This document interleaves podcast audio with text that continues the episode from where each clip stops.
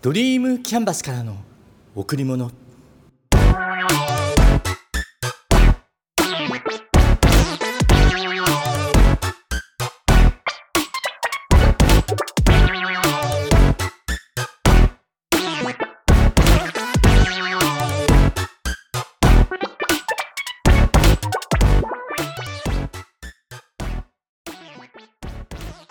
皆さんこんにちは。ドリームキャンバスの竹内由之です。このところ急に寒くなりましたね。この間までは半袖の日さえあったのに、最近は床暖を入れる日もあります。季節は確実に冬へと向かっていますね。毎週経営者の朝の勉強会へ参加しています。会場入りを5時に決めているので、それに合わせて家を4時20分くらいに出ています。暗いんですよね、この時間は。今日の出が6時ぐらいかな。だから当たり前ですよね、暗いのは。この時間帯だと会場まで30分で、少しでも早く着きたいから信号がない山を越えていきます。最近山越えをしていると、車の前を動物が駆け抜けていくんです。夏とかたまに急に飛び出してきて焦る時もあったんだけど、猫であったり犬であったりね。今は暗いからなんだかよくわからないんですよ。インターネットで調べてみたんです。そしたらこの辺りの山にはいろんな動物が生息しているんです。タヌキ、キツネ、ノウサギ、イノシシやサルもいるみたいなんです。頼むから急に飛び出さないでくれって感じです。聞きたくないし、当てたくないし。動物さん、車に気づいたら後ずさりをして逃げてください。今月のテーマ、求める。ここから入ります。人には欲求があります。不足を感じていて、もっともっとって望むことですよね。思考であったり、行為であったり、感情であったり、マズローの欲求5段階説や選択理論心理学の5つの基本的欲求、いろんな理論があって、いろんな解釈があって、難しいことは置いておいて、見えていることは人は求めているってこと、そしてその時最善の選択をしているってこと。行動するのも選択、諦めるのも選択。だから今の自分は数々の選択をしたその結果の存在。今を満足していますか？先日あるミーティング、雑談的にね。その時話の流れが変わって、俺の話になってしまったのね。ドリームキャンバスって会社、どんな思いで作ったのか、目的とかもね、そんな話を語ってしまったんです。詳しいことは今ここでは省略しちゃうけど、で、初めて聞いたって言われた。そうだったかなって感じだったんだけど、ミーティングが終わって会社に戻って、なんか気持ちが高ぶってきて、あの時確かに求めていた、そういう気持ちがものすごくあったって。人とつながって、人の夢と自分の夢と融合させたり、自分のスキルを提供して人のスキルを提供してもらう。そうすればできないって諦めていたことができるって現実化する。そんな風に考えていた。今の時代だからこそ自己表現って必要なんだって思う。それぞれの強み、それぞれの得意をブランディングする必要があるんだって思う。一人ではできないことを仲間の力を借りて実現する。切磋琢磨、そして分かち合う。そんなつながりを作る。今からでも遅くないよね。もう一度この思いを大きく育てて、残りの人生を楽しんでみようかなって。ドリームキャンバスはアイデアを形にする会社です。仕事と遊びをリンクする。楽しむことで生きがいを感じよう。求めてみます。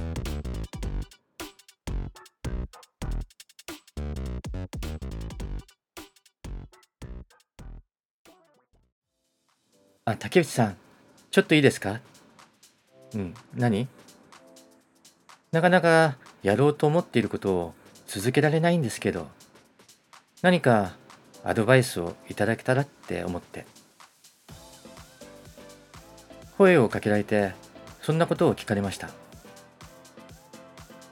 人って基本弱いから、楽しいって感じるものでないと、続けようって気持ちにならない。楽しいじゃないにしても、やることのメリット、即効性、他人からの評価、代価、そんな感じのものが手に入らないなら、やっぱやめようってなる。今やっていることは自分の未来への投資なんだ。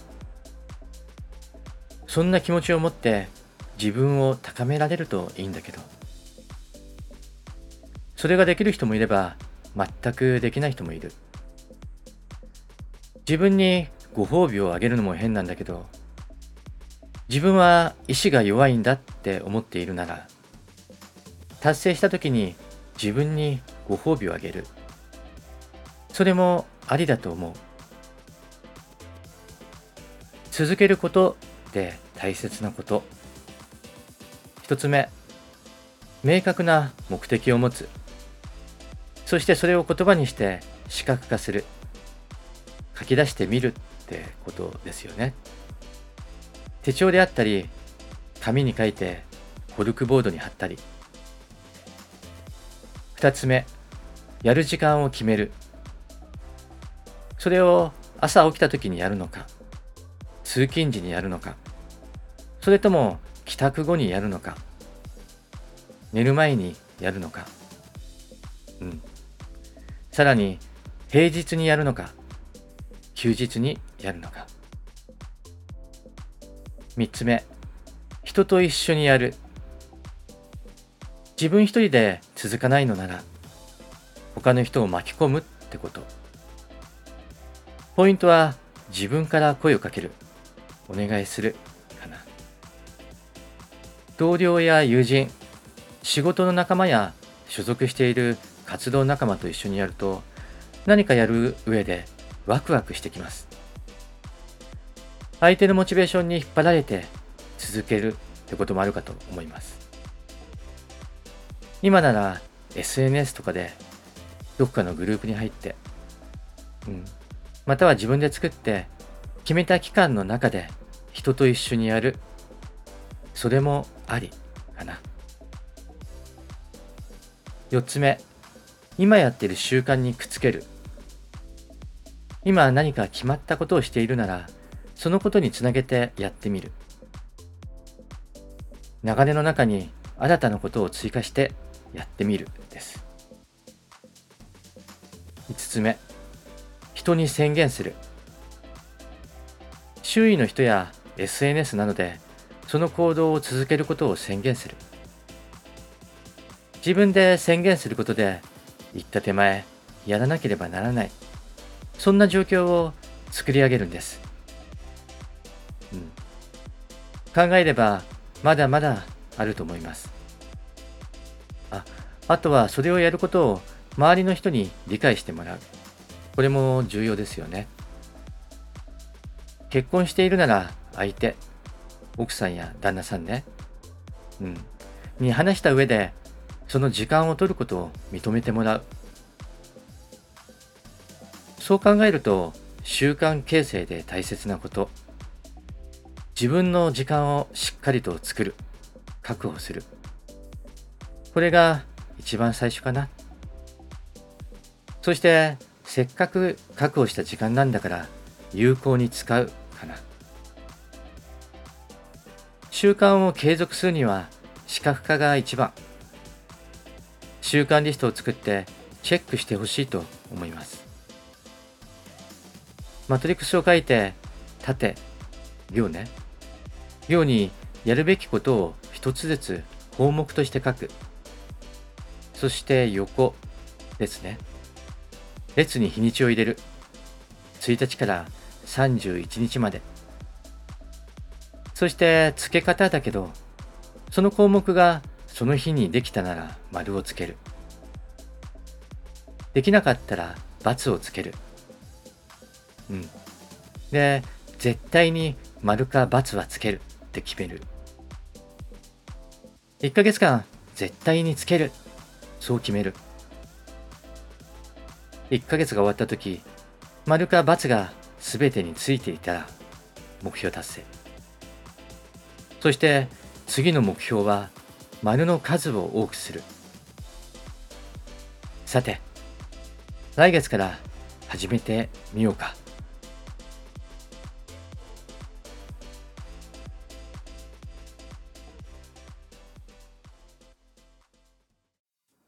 もっともっととか、今以上にとか、そんな言葉大好きです。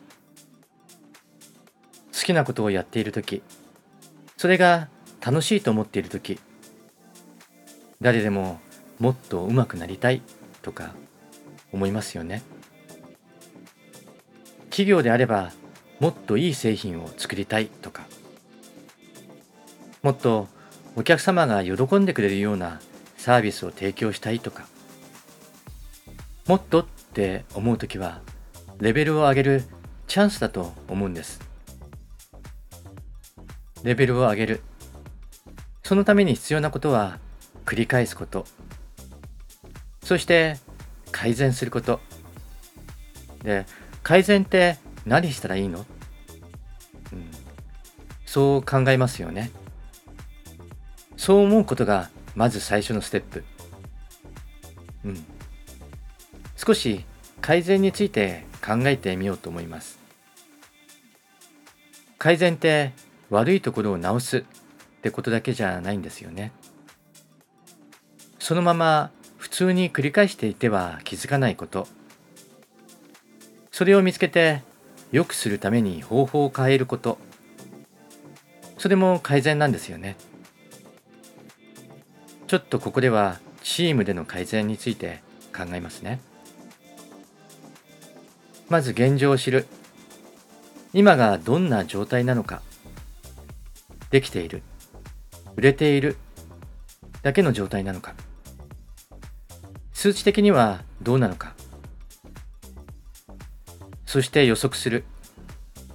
これからどんな状態が考えられるか。伸びるのか。停滞するのか、人がつくのか、人が離れていくのか。次にアイデアを出し合う。今できることは何か、何を求められているのか、すぐにできることは何か、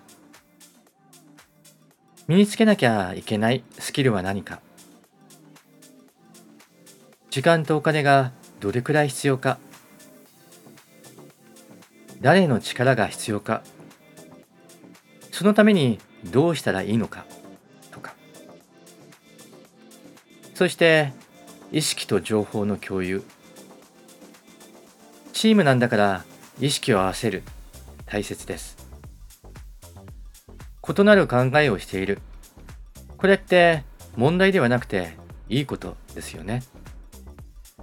いろんな考えを取り入れることができるってことだから。問題となるのはその気のない人、やる気のない人ってことね。そういう人がいたら徹底的に話し合って理解し合わないといけない。状況によってはごめんなさいも必要になってくる。プロジェクトから外れてもらうってことね。で次、知り得た情報、共有化した情報を見える化しておく。誰もが引き出せる状態にしておく。これ大切ですね。そして計画化と実行。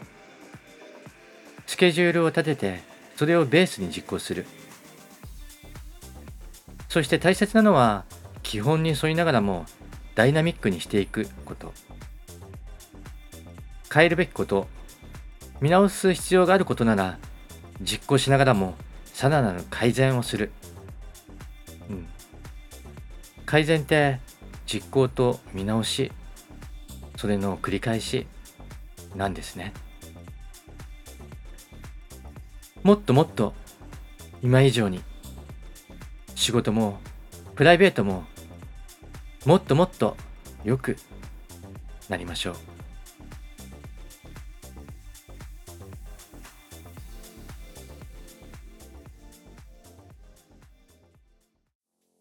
皆さんは今いるべきとこにいますか？やりたいことをやっていますか？たまに思うんです。正直に生きているかなって。正直っていうのは人に対しても大切なことなんだけど、ここで言いたいのは人に対してではなく自分に対してのことね。今置かれている場所が本当に自分のいるべき場所だったら、苦しみを感じることはないし、不安や恐れを感じることもない気がします。もちろん一時的な感情はあったとしてもね。そしてやりたいことをやっていたら、毎日が楽しい、時間が短く感じるはず。そしてあとは人かな。一緒にいたいと思える仲間がいて、その仲間たちと人生を彩っていく。もう一回繰り返すと、場所、やっていること、そして一緒にいる人。この3つを浮かべたときに、あなたは正直に生きていますか？我慢や諦めはないですか？もしとか思って満たされていないのなら、まだまだこれから望む人生を生きてほしいなって思います。私も正直に生きたい。中途半端で人生をまとめたくない。なんだかね、年を重ねるたびにその思いが強くなっているんです。人生のピークを過去に置いておきたくない。過去を振り返ってあの頃良かったななんて思いたくないでしょ。ピークはいつもこの時、今この時ね。常に記録更新中。そうなるように自分に正直で居続ける。人の顔色やそんなものを伺うんじゃなくて、自分がやりたいことをやって、楽しみたいことを楽しんで、自分にとって最高の人生にする。輝く。自ら輝きを放つ。今を最高に生きていますか？ってもしそう聞かれたら、もちろん今が最高ですよ。だって場所もやっていることも周りにいる人も全部自分が望んだ通りになっているから、そう答えられるような人生、今から始めましょう。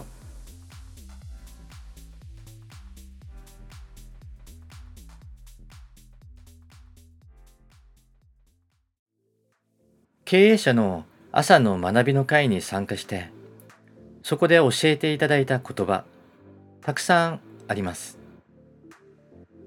その中から今回お伝えしたい言葉、最初に聞いたとき胸に刺さるような強烈なインパクトを受けたこと、今も覚えています。打つ手は無限、滝口長太郎。素晴らしい名画よりも、とても素敵な宝石よりも、もっともっと大切なものを私は持っている。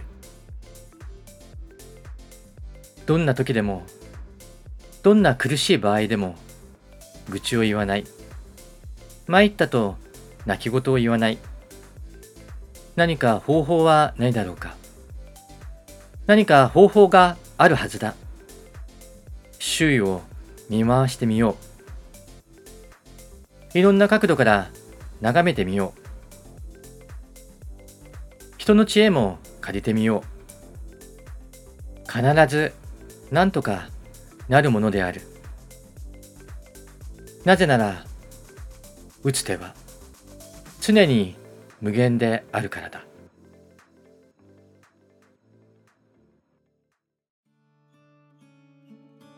あなたにとってかけがえのないもの、それはあなた自身です。あなたへ贈られた最高のプレゼントを大切にしましょう。今しか体験できないこと、今だから体験できることを自ら進んでやりましょう。楽しんで。皆さん、今日も笑顔でいましたか？笑顔でいれば幸せを感じることができます。笑顔でいれば毎日が楽しくなります。笑顔でいれば幸せが人に伝わります。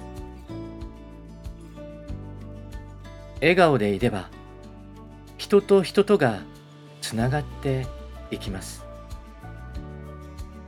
ドリームキャンバスからの贈り物、今日はこの辺で。